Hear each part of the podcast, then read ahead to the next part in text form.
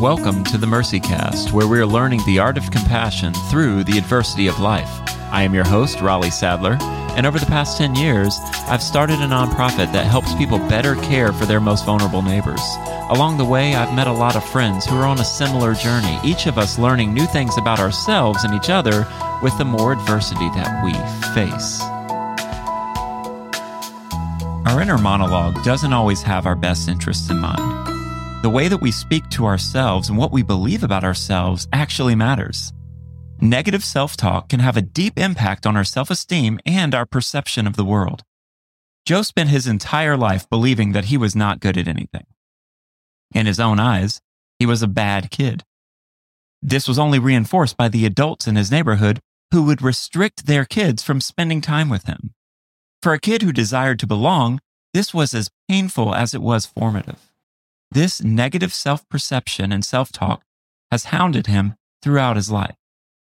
Today, I am joined by Joe Thorn, the pastor of Redeemer Fellowship in St. Charles, Illinois, the author of Note to Self, and the host of Doctrine and Devotion, a podcast exploring Christian faith and practice.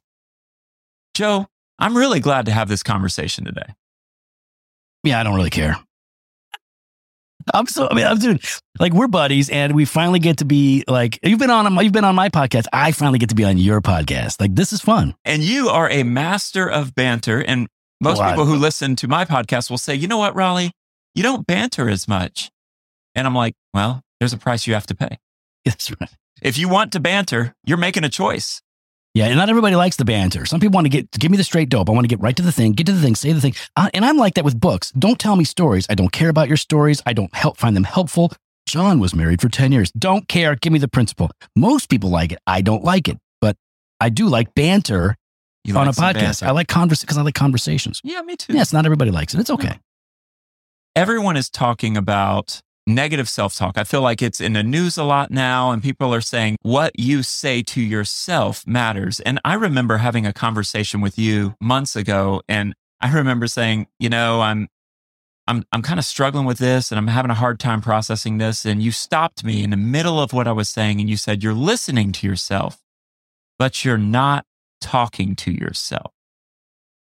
And I think when we listen to ourselves we're listening to the default, and oftentimes that is and can be negative. hmm And so you grew up seeing yourself in light of this good bad dichotomy like you're a bad kid. So you start doing things that are bad. Yeah. How have you started addressing negative self talk in your life? Well, I don't want to get it twisted. Like my parents were always affirming. My parents loved me. They didn't talk down to me. They didn't call me stupid. They didn't call me idiot. So I don't know what the origin of this self doubt, self loathing. I don't know where that came from. But it didn't come from my parents. You think it could have come from maybe a desire to be perfect, like perfectionism? I don't may could be. You know, I don't know that I've done a whole lot of processing on where it came from originally. I can see how aspects of pride and whatnot have fed into it over the years. But yeah, there's always been that sort of self doubt, self loathing, self hatred. I, I didn't feel that I was good or good enough. And some of that was true, but it really got, it really, I really, I turned, I guess I allowed some of that thinking to, to take over in such a way where I, I couldn't see the good because there's always something good, relatively good. There's always good. There's always positive, and I couldn't see those things. I don't think I ultimately really addressed it until it would have been 1989 was probably the first. I was born in 1972, so 1989 would have been the first time anybody ever told me about Jesus, God's love for sinners, Christ's death on the cross for me. The idea that God would love me, pursue me, redeem me, that he might have me, and that we might be reconciled.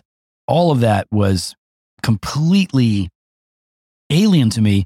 And the more that I contemplated it, the more beautiful it became. And then once I believed it, that was really the beginning of my transition out of pure self loathing and doubt. And it, that was the beginning of when I could begin to say, like, okay, well, I am made by God and God makes good things. You know what I mean? Like God saw what he made and he said, this is good. And then he made humanity. He goes, oh, this is very good. And the more I learned about theology and scripture, the more I understood I have no right to hate myself because I'm God's creature. And so God made good things. I should be able to see the good in me. And the idea of self love, which people make fun of, Right. you know, like, oh, you know, you gotta, like, the- it's, they say it sounds hippy dippy, trippy, or man centered. But it, it was by reading scripture that I began to see very clearly, like, self love is assumed in scripture, almost like God is assumed. You, the, the- the Bible doesn't start with an argument for the existence of God. Genesis starts with God. Right. In the beginning, God, He is. And self love is that way. It is assumed that you love yourself or that you're supposed to love yourself. You know, Mark 12, the whole, the whole, love your neighbor as yourself. It is assumed that you love yourself. And so you're supposed to love your neighbor in the same way, to the same degree that you love yourself in an appropriate way. So scripture theology is what began to really check these aberrant thoughts that had really gone wayward and then bring me back into a better understanding of who I am and what I really am capable of, who I really am, made in God's image, made for God's glory, made for the good of others. All of that stuff took it it, it took a lot of time. It still takes time because I'm still very much in process. And I would also say, uh, so it started in '89. I became a believer in 1990, and then over the years, God has used the Word and His church to reinforce the truth that I am reticent to sometimes embrace because it's just frankly easier to kind of hate myself and say that I suck at everything. That's easier than saying like, no, I'm I'm actually good at something and I'm going to put it out there and trust the Lord with it.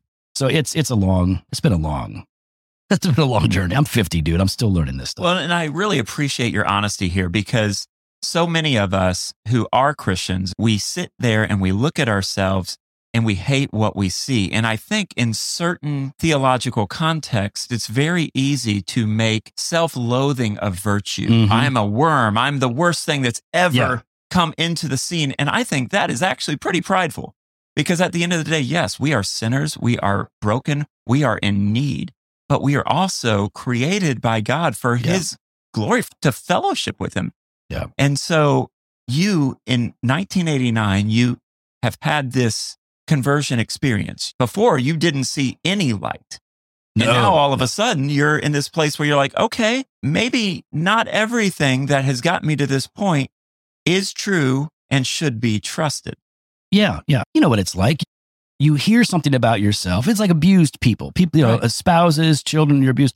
They're, they're, they're oftentimes told they're stupid, they're worthless, you're no good. And you people believe that. We begin to believe it. Absolutely. Um, yes. And you don't you don't have to have an abuser to come to that conclusion. You can just be messed up like me.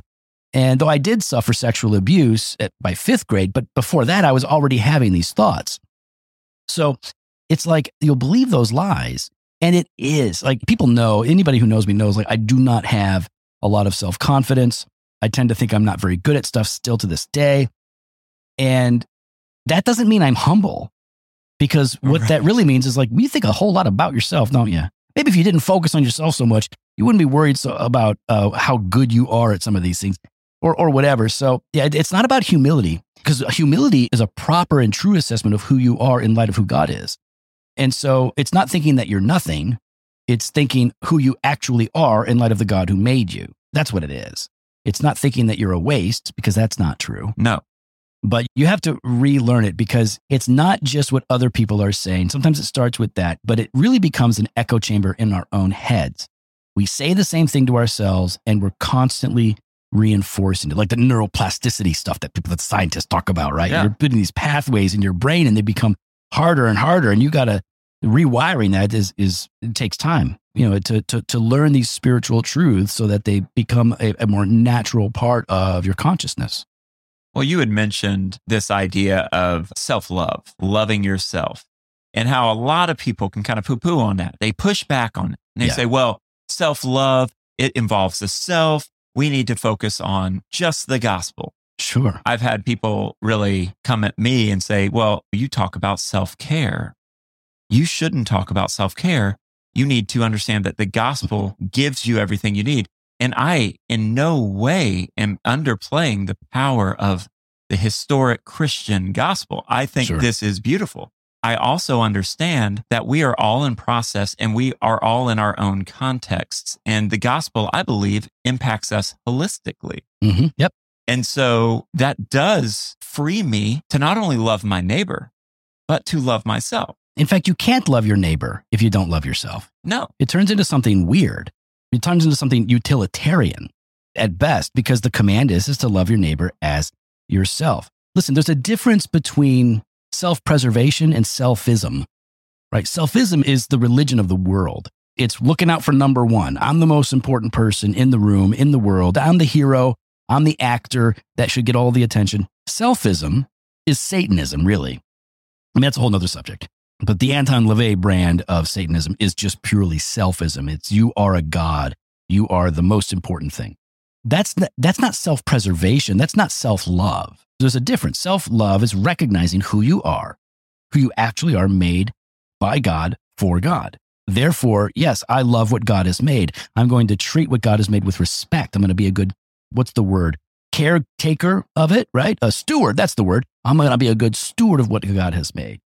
And then when you begin to understand, like, wow, God made me for himself, and he and there are there are ideal versions of me, better versions of me than I am right now.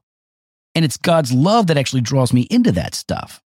Right? Because, because what is he doing? Like salvation is not just forgiving me of my sins, but it's actually transforming me progressively throughout my life through the process of sanctification to become the ideal version of myself. It's like this whole idea of becoming right? If you think that you're a loser, if I think that I just suck at everything, I'm never going to try. I'm never going to push beyond where I'm at. I'm just, going, well, I'm no good at it. Why would I try? Unless it's just for entertainment, right? Like I'm not good at bowling, but I like to throw the ball. And I'm not good at pool, but I like to do it. But I know that I'm never going to become a great pool player, so I'm never going to try. If you apply that to your life, like I'm never going to overcome my current sins and temptations. I can't become a better version of myself. It's not, uh, people don't change. You're basically saying people don't change. Well, that's just not in the gospel. That's not a part of God's revelation. And in fact, I was thinking about this. You and I were talking earlier over lunch, had chicken wings. yeah, we did. It was good. They had were some delicious. chicken wings. They were huge. Those You ate chickens, twice as much as I did for the record. They worked ate out. so Those many. chickens worked out. I They were- mean, tho- yeah, they they were had on- huge calves. They're, they're, they're- I heard they were taking human growth hormones, actually. So, I think so. yeah. They had to have been. because they were ripped. Those are big chicken wings. So we had those, and I, and this came to my mind because we were talking a little bit about this. There's a song by NF. Do you know NF? Yeah. Okay, so NF 2019, he had an album called "The Searching." The album, the, the title song, right? Searching. Here's a line where he's talking about it. This inner dialogue. He, he oftentimes raps about the inner dialogue in his head, and he says, "If you look at your face every day when you get up and think you'll never be great, you'll never be great. Not because you're not, but because the hate will always find a way to cut you up and murder your faith." Wow. It's like really, it's a very clear statement of what we're talking about. You keep telling yourself you'll never be great, you'll never be better, you'll never, you'll never overcome, you'll, you, never will. It's a self fulfilling prophecy. You're dooming yourself, you're damning yourself, is what you're doing. And that's not what God does in Christ. He says, No, I'm going to renew your mind. So I'm going to transform your, your heart and your soul. I'm going to cause you to walk in my ways. These are the things that God says in the Bible about what he does for people who believe. There was a book written by Kamal Ravikant called Love Yourself Like Your Life Depends on It. And he talks about the science of neuroplasticity. And he talks about the idea that, yes, the things that you have been saying to yourself over and over and over as you've been listening to yourself and really being your own jerk friend, Mm-hmm. these things have rooted themselves in your brain. Yeah. And it's kind of hard to erase that, but you can Mhm. build another rut in your brain by saying the right things to yourself and thinking the right thoughts. And I'm not saying the power of positive thinking. I'm not going there per se, but I am thinking towards being healthy. And like what you're saying, especially with that NF quote, is you reap what you sow. Yeah, that's the principle. Absolutely. I mean, you can't. This whole idea of like, oh well, aren't you just saying the power of positive thinking? Like, okay, on the one hand, no, we're going to dismiss that philosophy, but the, there is a, a principle that we're talking about that is very much true. Is there power? Okay, let's not talk about positive thinking. Is there power in confessing the truth? You know, is there power in in confessing Scripture? Is there like why are we? Why does the psalmist? Why does David say, "I hide your word in my heart that I might not sin against you"? Why does he say things like that? It's because when you meditate on the truth about who God is and how he has made you and what he has made you for, God uses his word to you know, change us, to form us. And meditating, like this whole discipline, like that's what my first book is about, right? The Note to Self is all about meditating on scripture. We, we need to meditate on scripture because the thoughts that we tend to have in our heads are not the best. And so we meditate on scripture because those are the best thoughts, the, the truth. And that then begins to train us how to think about God and ourselves. And so, yes, there is power in that kind of positive thinking because you're confessing like the positive law of God, or you're confessing the, the revealed will of God. And most importantly, you're confessing the revealed nature of God, who God is and how he relates to us as his people. I think there's, I think that's incredibly power. So people want to say like, oh, it's the power of positive thinking and whatever that dude's name is, Percy or whatever, um, who wrote that. You know that guy's name? What that? Norman Vincent Peale. Peale. That's right, Peale. Um, not Jordan Peele. No, That guy's different. cool. You know, I, I like used to be guy. an elder at a church right around the corner from where Norman Vincent Peale started his ministry. That you go to church over there? I was in New York and I was, yeah, I was one of the elders at a church right there. And we weren't doing that, but Right, right, right. he has a statue right outside of his church, Like Rocky. like Rocky. But he's holding a book and he's got these glasses that actually look just like mine. Okay, I'm, I'm Okay, rethinking you, you- some decisions. yeah, you are. You do look like Norman Vincent Peale. I do.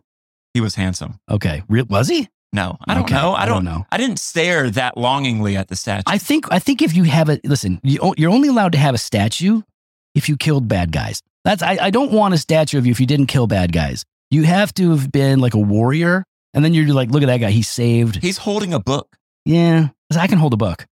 I, it, that's it's a weird thing to have a statue of. You know, you know what? Uh, did you see? I don't know if your listeners know this, but uh, there's a really big church in California called Grace Community Church, and there, the pastor there is a very, very well known pastor among evangelicals in particular. And, and I have read a number of his books, and I've been helped by many of his books. He's a very good preacher, but he's like I don't know, he's like 190 now or something. But they just had a conference, and of course, it's at his church, and they were serving Fresca. Did you see the Fresca cans? I've heard about it. I didn't see that. Oh yeah, no, no, yeah, yeah. So you could buy these Fresca cans that had his face on each for the Fresca. Well, that's when you know you've arrived. I, you know what? I never want to get there. Then No, I, I, do not want to get there. I could see like my face on like a LaCroix can. No, oh, see, No? you would do LaCroix. Yeah, too. would, Look, yeah. You are you're fancy. That pamplemousse, and man. by the way, it's delicious. you're maybe not because it's LaCroix. Is it LaCroix? Yeah, I, I don't yeah. know. See, you're you're not bougie enough. No, I come from a small town. You got the glasses. You got the bougie glasses on now. I can look the part. Yeah. yeah, but you don't know. So, what I'm enjoying about this conversation so far is so many times when you talk about things with Christian leaders, it's very easy to fall into the temptation of, I was once like this, but now I've fixed it. Now I have Jesus and it's no longer a problem. But what you're saying is, no, I have been saved. I am being saved. Salvation is working itself out in my life to where I am being sanctified And the way that I think about myself is different than the way that I used to spend all my Mhm. time thinking about myself, but I still struggle and I still wrestle. And for those reasons, you bring up, well, now I practice these practices and now I say these things to myself. Yeah. What are some of the things that you do on a regular basis to keep yourself regular, so to speak? hmm Well, let, let me say this. First of all, the idea of preaching to yourself has been around for a long time. The Puritans actually, um, you'd find this in some of their sermons and some of their treatises. They would talk about preaching to yourself. In fact, Matthew Henry has this, I don't have it with me, but uh, he has this famous quote, or at least a very good quote, on how when we're praying to God, we are also preaching to ourselves because we're not informing God of anything he doesn't know, but we are calling upon his promises. We are, we are appealing to his nature and his character. And in doing this, we are preaching to ourselves. So that's, that's not a new thing. And the idea of stop listening to yourself, right? And start talking to yourself, that was really coined by Martyn Lloyd-Jones in his book, Spiritual Depression. He's the one that says, listen, part of your problem is you're constantly listening to the voices in your head telling you that, you know, you'll never be great, right? To, to quote NF, that you'll never overcome, you'll never be what you just, you're just a loser. He says, you got to start talking to yourself. And then he says something like, you need to take yourself by the hand and lead yourself to the truth, right? Lead yourself to the word of God specifically so that you have a better understanding. So, yeah, the means by which I am learning continually to push back against this tendency in my own mind. And, and let me just say this like you said, uh, yeah, so I, I had this problem And then I be, some people said, I had this problem. And then I became a Christian and I don't have that problem anymore. And that's sometimes true. Addictions can be broken. Sure. Your sin patterns can be, it can be broken, whatever. But for most of us, there are always going to be certain symptoms or principles that are still at work plaguing us. So I would say it like, well, yeah, listen, um, I used to have a lot of negative self talk and a very inaccurate uh, perspective on who I am as a person. And I had no answer for those thoughts. Now I have the answer, but I still have the question. I, it's still there. So what do I do? My habits are one is, and this is, I think, the most foundational one for Christians. This is what we do: is we read the Scripture, and we're not just reading the Scripture because it's a task that we're supposed to do. We read the Scripture because we believe that it is God's revelation. It is God's word to us, and it's not just a book of rules. It is a revelation. So, in reading the Word, you're learning about who God is, and you're learning about yourself. John Calvin talks about this, right? That there's this relationship between the knowledge of God and the knowledge of self. And, it, and there's an argument to be had, right? You can't really know yourself without knowing God, but how do you, where do you start? Like, how, right. what comes first, the knowledge of God or the knowledge of self? But the point is, is that they're very interrelated. The better you understand who God is, the better understanding you'll have of yourself. So I go to the Word, I read the Word, I read the Word every day. That's not a flex, it's my job. I'm sure. a pastor. Yeah. So I have to be in the Word every day. I'm always in the Word. I don't have a choice. If I wasn't in the word, everybody would be able to tell and I would get in trouble. But the upside is I'm always in the word. And so God uses that. But I'll tell you, prayer, of course, is a part of that worship, all the aspects of worship, like you're singing songs and there are these prayers that are offered. And all of these things are reflecting truths that are feeding into my soul. If you're at a healthy church, they're not telling you that you're nothing but a loser and that you're just a worm. They're telling you that you're a sinner in need of God's grace, but as a sinner, you are loved by God, and that's forming who you are. There's all kinds of things. But I would say, in a practical sense, one of the most effective things that I, it's not even something that I do, it is something that's happening, is I have the church. I don't mean the institution, I mean the people. The people at the local church are the ones who tell me that, no, this is true about you. So I'll give you an example. I felt called to ministry pretty early on, but I never thought I could be a pastor because my past was too messed up. And I was too, you know, I was just wasn't spiritual enough to pursue that. But then I had people in the church and pastors tell me you should actually go to Bible college and start to study to see, because I think you might be called. And then in the church, it's like, oh, what's my spiritual gift? I couldn't tell you what my spiritual gift was. The church had to tell me what my spiritual gift is because I think I'm bad at everything. And the and the church is like, your gift is preaching. And it, it took about a decade, but I finally started to believe them. Like, okay, I'm good at preaching. And I know this because the church tells me, not because I feel it necessarily. And to this day, the church is very responsive to my preaching and very encouraging. And, you know, I think my best sermon is like a C plus. I'm like, the only confidence that I have in my preaching is like, well, I explained God's word and I tried to apply it to their life. I didn't mess that part up, but in terms of delivery, mechanics, and all that stuff, pretty terrible but they're all very affirming and very encouraging. So I would say it's a combination of accessing truth in the context of community. Those are the things that I'm finding that have borne the most amount of fruit. The truth being God's revelation, the community being the church. That's where I have found a lot of growth and progress and not thinking that I'm terrible at everything. And I'm grateful because God has brought people into my life to say, hey, you should do this when I would not have the courage to put myself out there to do it on my own. Like he's always he's brought people in to say try this because uh, this might be something that you should do. There's something incredible about this outward call that you're describing where people are coming to you and reminding you of the truth about you, what God's word says about right. you, because we need others. So yeah. many of us want to just go and just do it on our own and pull ourselves up. I'm the preacher. Our, yeah, I'm, i tell you. Right. You don't tell me. Right. That's right. I I went to seminary. Yeah. I drive a Ford Taurus. I'm 40. I, you know, I, I, don't drive a Ford Taurus. You know, and I'm 50. We get to this point where we think that because we have a certain job or whatever, we have these expectations that we have to do on our own. And we were not designed for that. We were yeah. designed for community, yeah, community totally. with God and community with others. And you're describing people who are coming to you and reminding you of the truth, even when you can't remind yourself of the truth. You're getting that from outside of you. which I think is very helpful and needed. Yeah. And I love how so far you've talked about this idea of becoming, which is basically this idea of a growth mindset and that we are becoming as we are going back to the source, as we're going back to the scriptures and remembering what God says about us, as we are going to community and rehearing what is true about us. And then that helps shape what we say about ourselves. Mhm. I would define myself as a recovering perfectionist. And so, as a perfectionist, and I didn't know this until like seven months ago that I was this much of a perfectionist. And now I started reading things. I was, well, when I say reading, I'm listening to an audible book, right? Becoming an imperfectionist. And I'm listening to this book. It's a great title. Oh, yeah. It was title. perfect. And I'm sitting here listening to it. And at that time, I was focused on walking 10 miles a day, losing weight, pushing myself. And I'm listening to it. And he's digging deep into perfectionism. And all I hear the entire time is, that's you, that's you, that's you.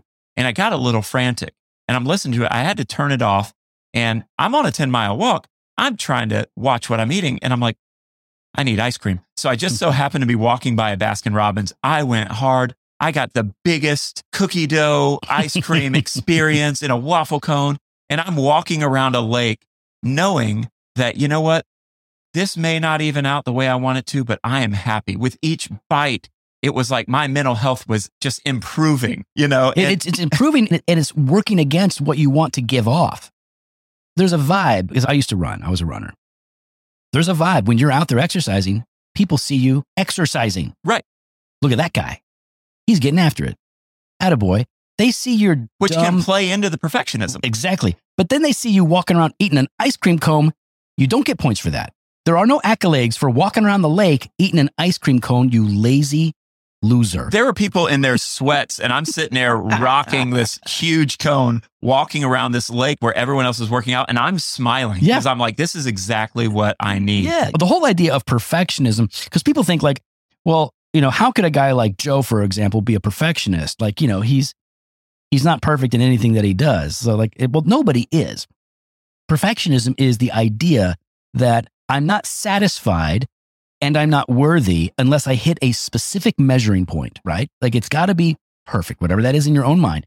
And and and not only that, usually it means I need other people to recognize it as well. So it's a really unhealthy place to be. Breaking through that to focus on becoming, right, is is a much healthier place because becoming is not perfect. Because the whole the whole Christian, especially in the Reformed tradition, we know that we will never be free from sin on this side of the resurrection. We will never, this side of heaven, be free from sin, corruption. There will always, it'll always stick to us. It's gonna and plague hound us. Yes. But becoming, and that's how I talk about it with, especially people that are not in the church. Inside evangelical churches, we talk about sanctification, the process of being conformed to the image of God. But when I talk to people not in the church, I talk about becoming because they get that.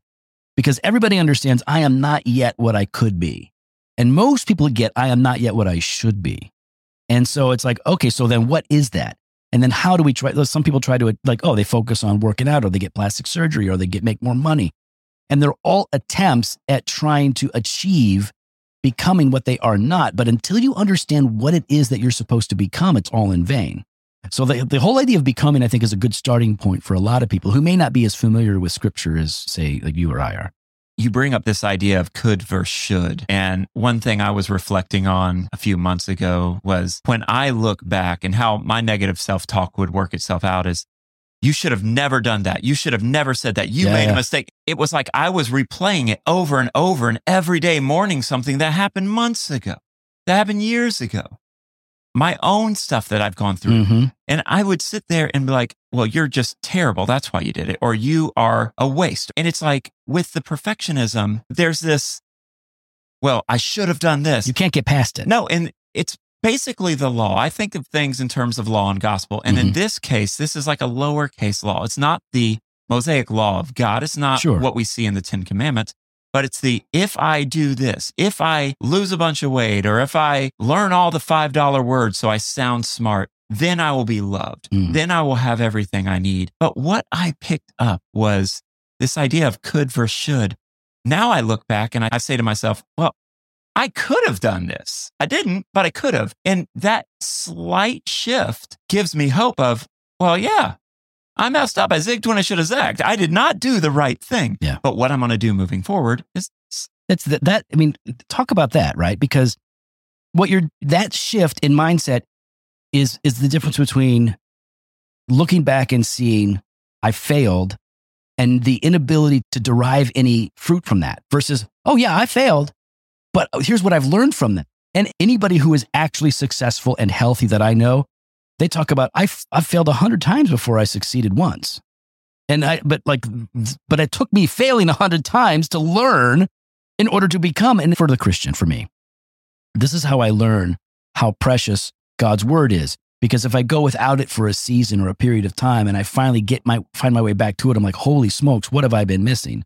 Or if I find myself falling into lust or greed or whatever, and you, if you can assess it properly, you realize like these things, lust and greed, are not leading to any kind of satisfaction or joy.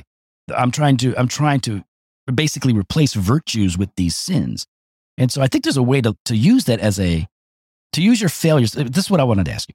Is there a way, how do you, you look at your failures like, oh, I, I should have done better? Is there a way to look at that that actually leads you to doing better versus looking at it and never being able to get over, I can't believe I did this? You know, people are constantly looking back and never looking forward. How do you move from looking back to looking forward in light of that failure? Well, I think that one of our friends, Krista McDonough, who I interviewed in the second Mercy Cast episode, she has this idea that I just really was taken by that we should on ourselves. That we will say, I should have done this, I should Yep. have done that. And it ultimately just pushes us down rather than raises us up.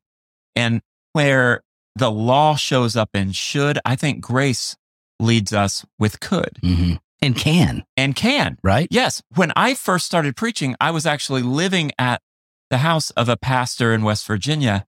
And I had him look over a couple of my sermons. And, you know, I was doing the seminary thing. I'd had all of my preaching books tell me, here's how you do a homiletical outline. Mhm. And everything was, you must do this, you must do that. And that's pure law. I'm putting things on the congregation that I'm not putting on myself. Or worse, I'm putting things on myself that aren't right. And I'm just giving those back to the congregation and just adding more to their difficult weeks and putting more on their shoulders. And this pastor looked at me and said, you know what? Change must to can because grace frees you to be able to do that. Yeah. And so I think for me, as I make this shift from should to could, from must to can, I look at it from the lens of a low anthropology. I think many of us have, and this was coined by Paul Zahl, and this was given a very good treatment by Dave Zahl, who just wrote a book called Low Anthropology. But this idea of if I have a high anthropology, perfectionism is going to flourish there. I have to have it all right. And if I see myself as someone who on my best day, I'm making mistakes, I am not perfect. And if I just talk to myself like I would talk to my neighbor, if you came to me and said, man, I've had a tough week, I'm not going to look at you and be like, well, why don't you get it together, you idiot? Yeah. But I can talk to myself that way. Oh, yeah, we do. So why do I get to be my jerk friend when I am not the jerk friend to other people? That's good. Yeah. Well, I think because that's probably how we feel, even, even towards other people. I mean, if you say that to yourself, and I, I've definitely said that to myself, I can remember when I was, I was having a mental breakdown back in 2011 about with anxiety and stuff. But before I understood what was going on, I would feel overwhelmed and stressed out about everything happening in ministry. And now everything was pretty good. Things were happening. I was getting published and the church was growing and people were getting saved.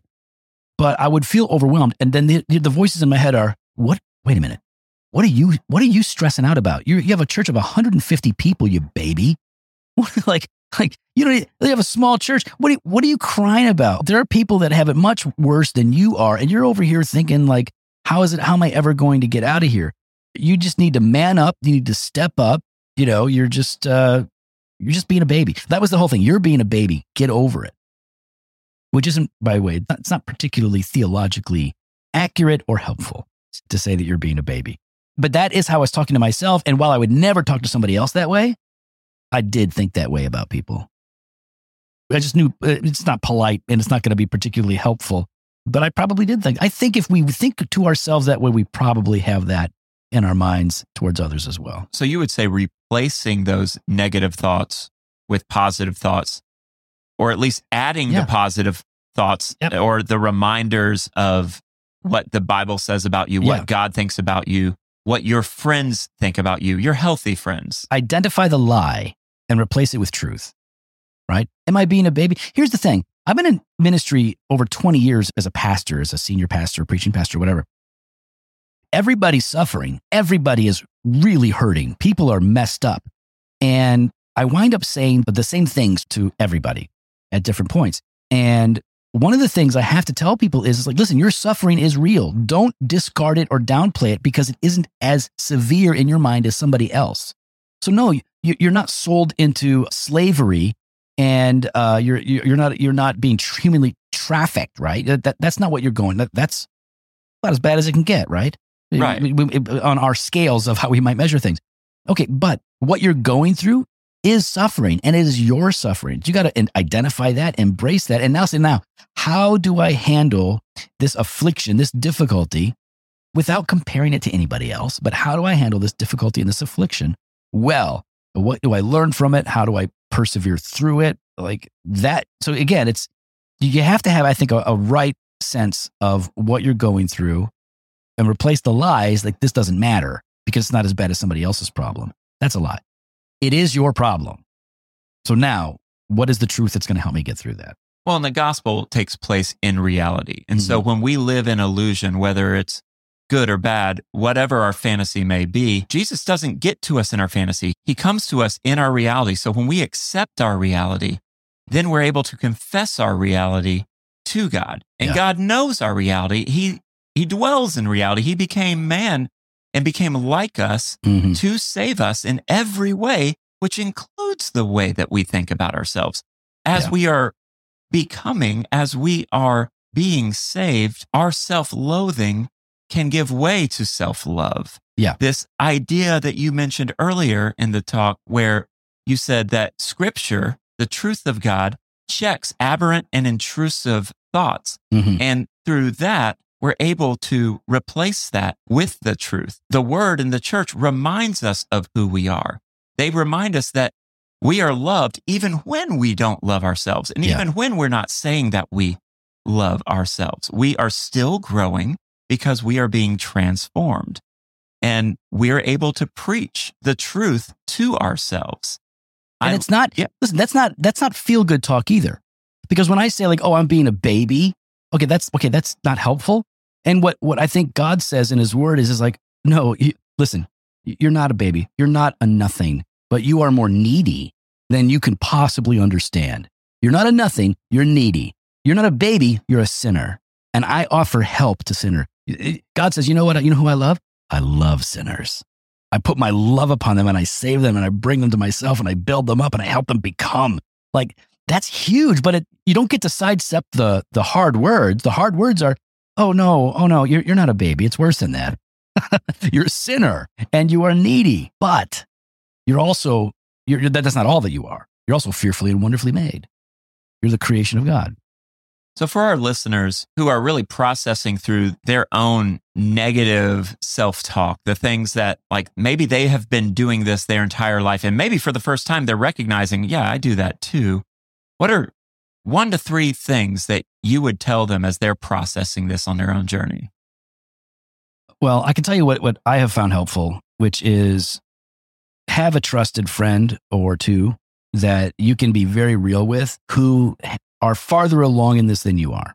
Like, find somebody that can model this for you. Find somebody that can coach you through this stuff, right? Because if you just, you know, if, if it's just me and another guy and we're just going to, we're at the same place, it's easy to wallow in self loathing or in our current status. So find somebody that can actually help you, somebody that you find to be more mature in these areas. So that's going to be a big help. Um, as I've already said, give yourself the opportunity to read and to understand God's word. Don't turn it into a burden. Don't turn it into a job.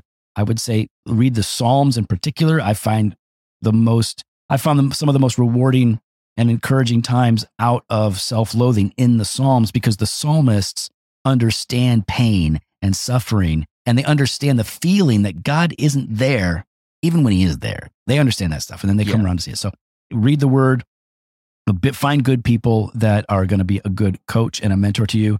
But listen, talk to yourself, and I, I mean that like argue with yourself. That might even be a better word.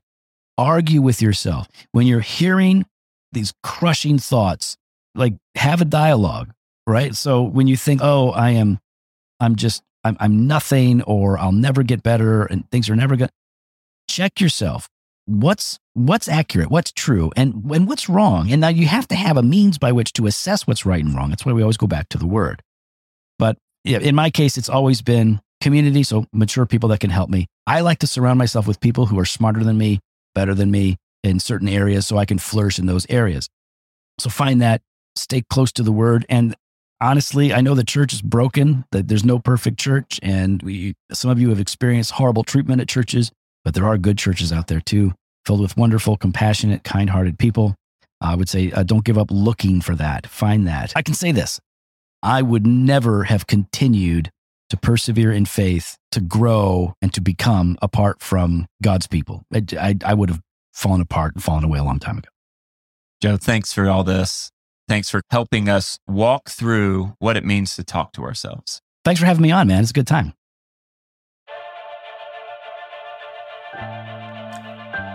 If you are interested in more conversations like this one, buy my book, Vulnerable Rethinking Human Trafficking. If you want bonus episodes as well as a plethora of other resources, become a paid member at lmpg.org for $10 a month. You will get access to our bonus podcast, More Mercy, where we dive deeper. Also, don't forget to hit that subscribe button and leave MercyCast a five star review. We want to hear from you, so you can email us at info at mercycast.com. Till next time, have mercy on yourselves and each other.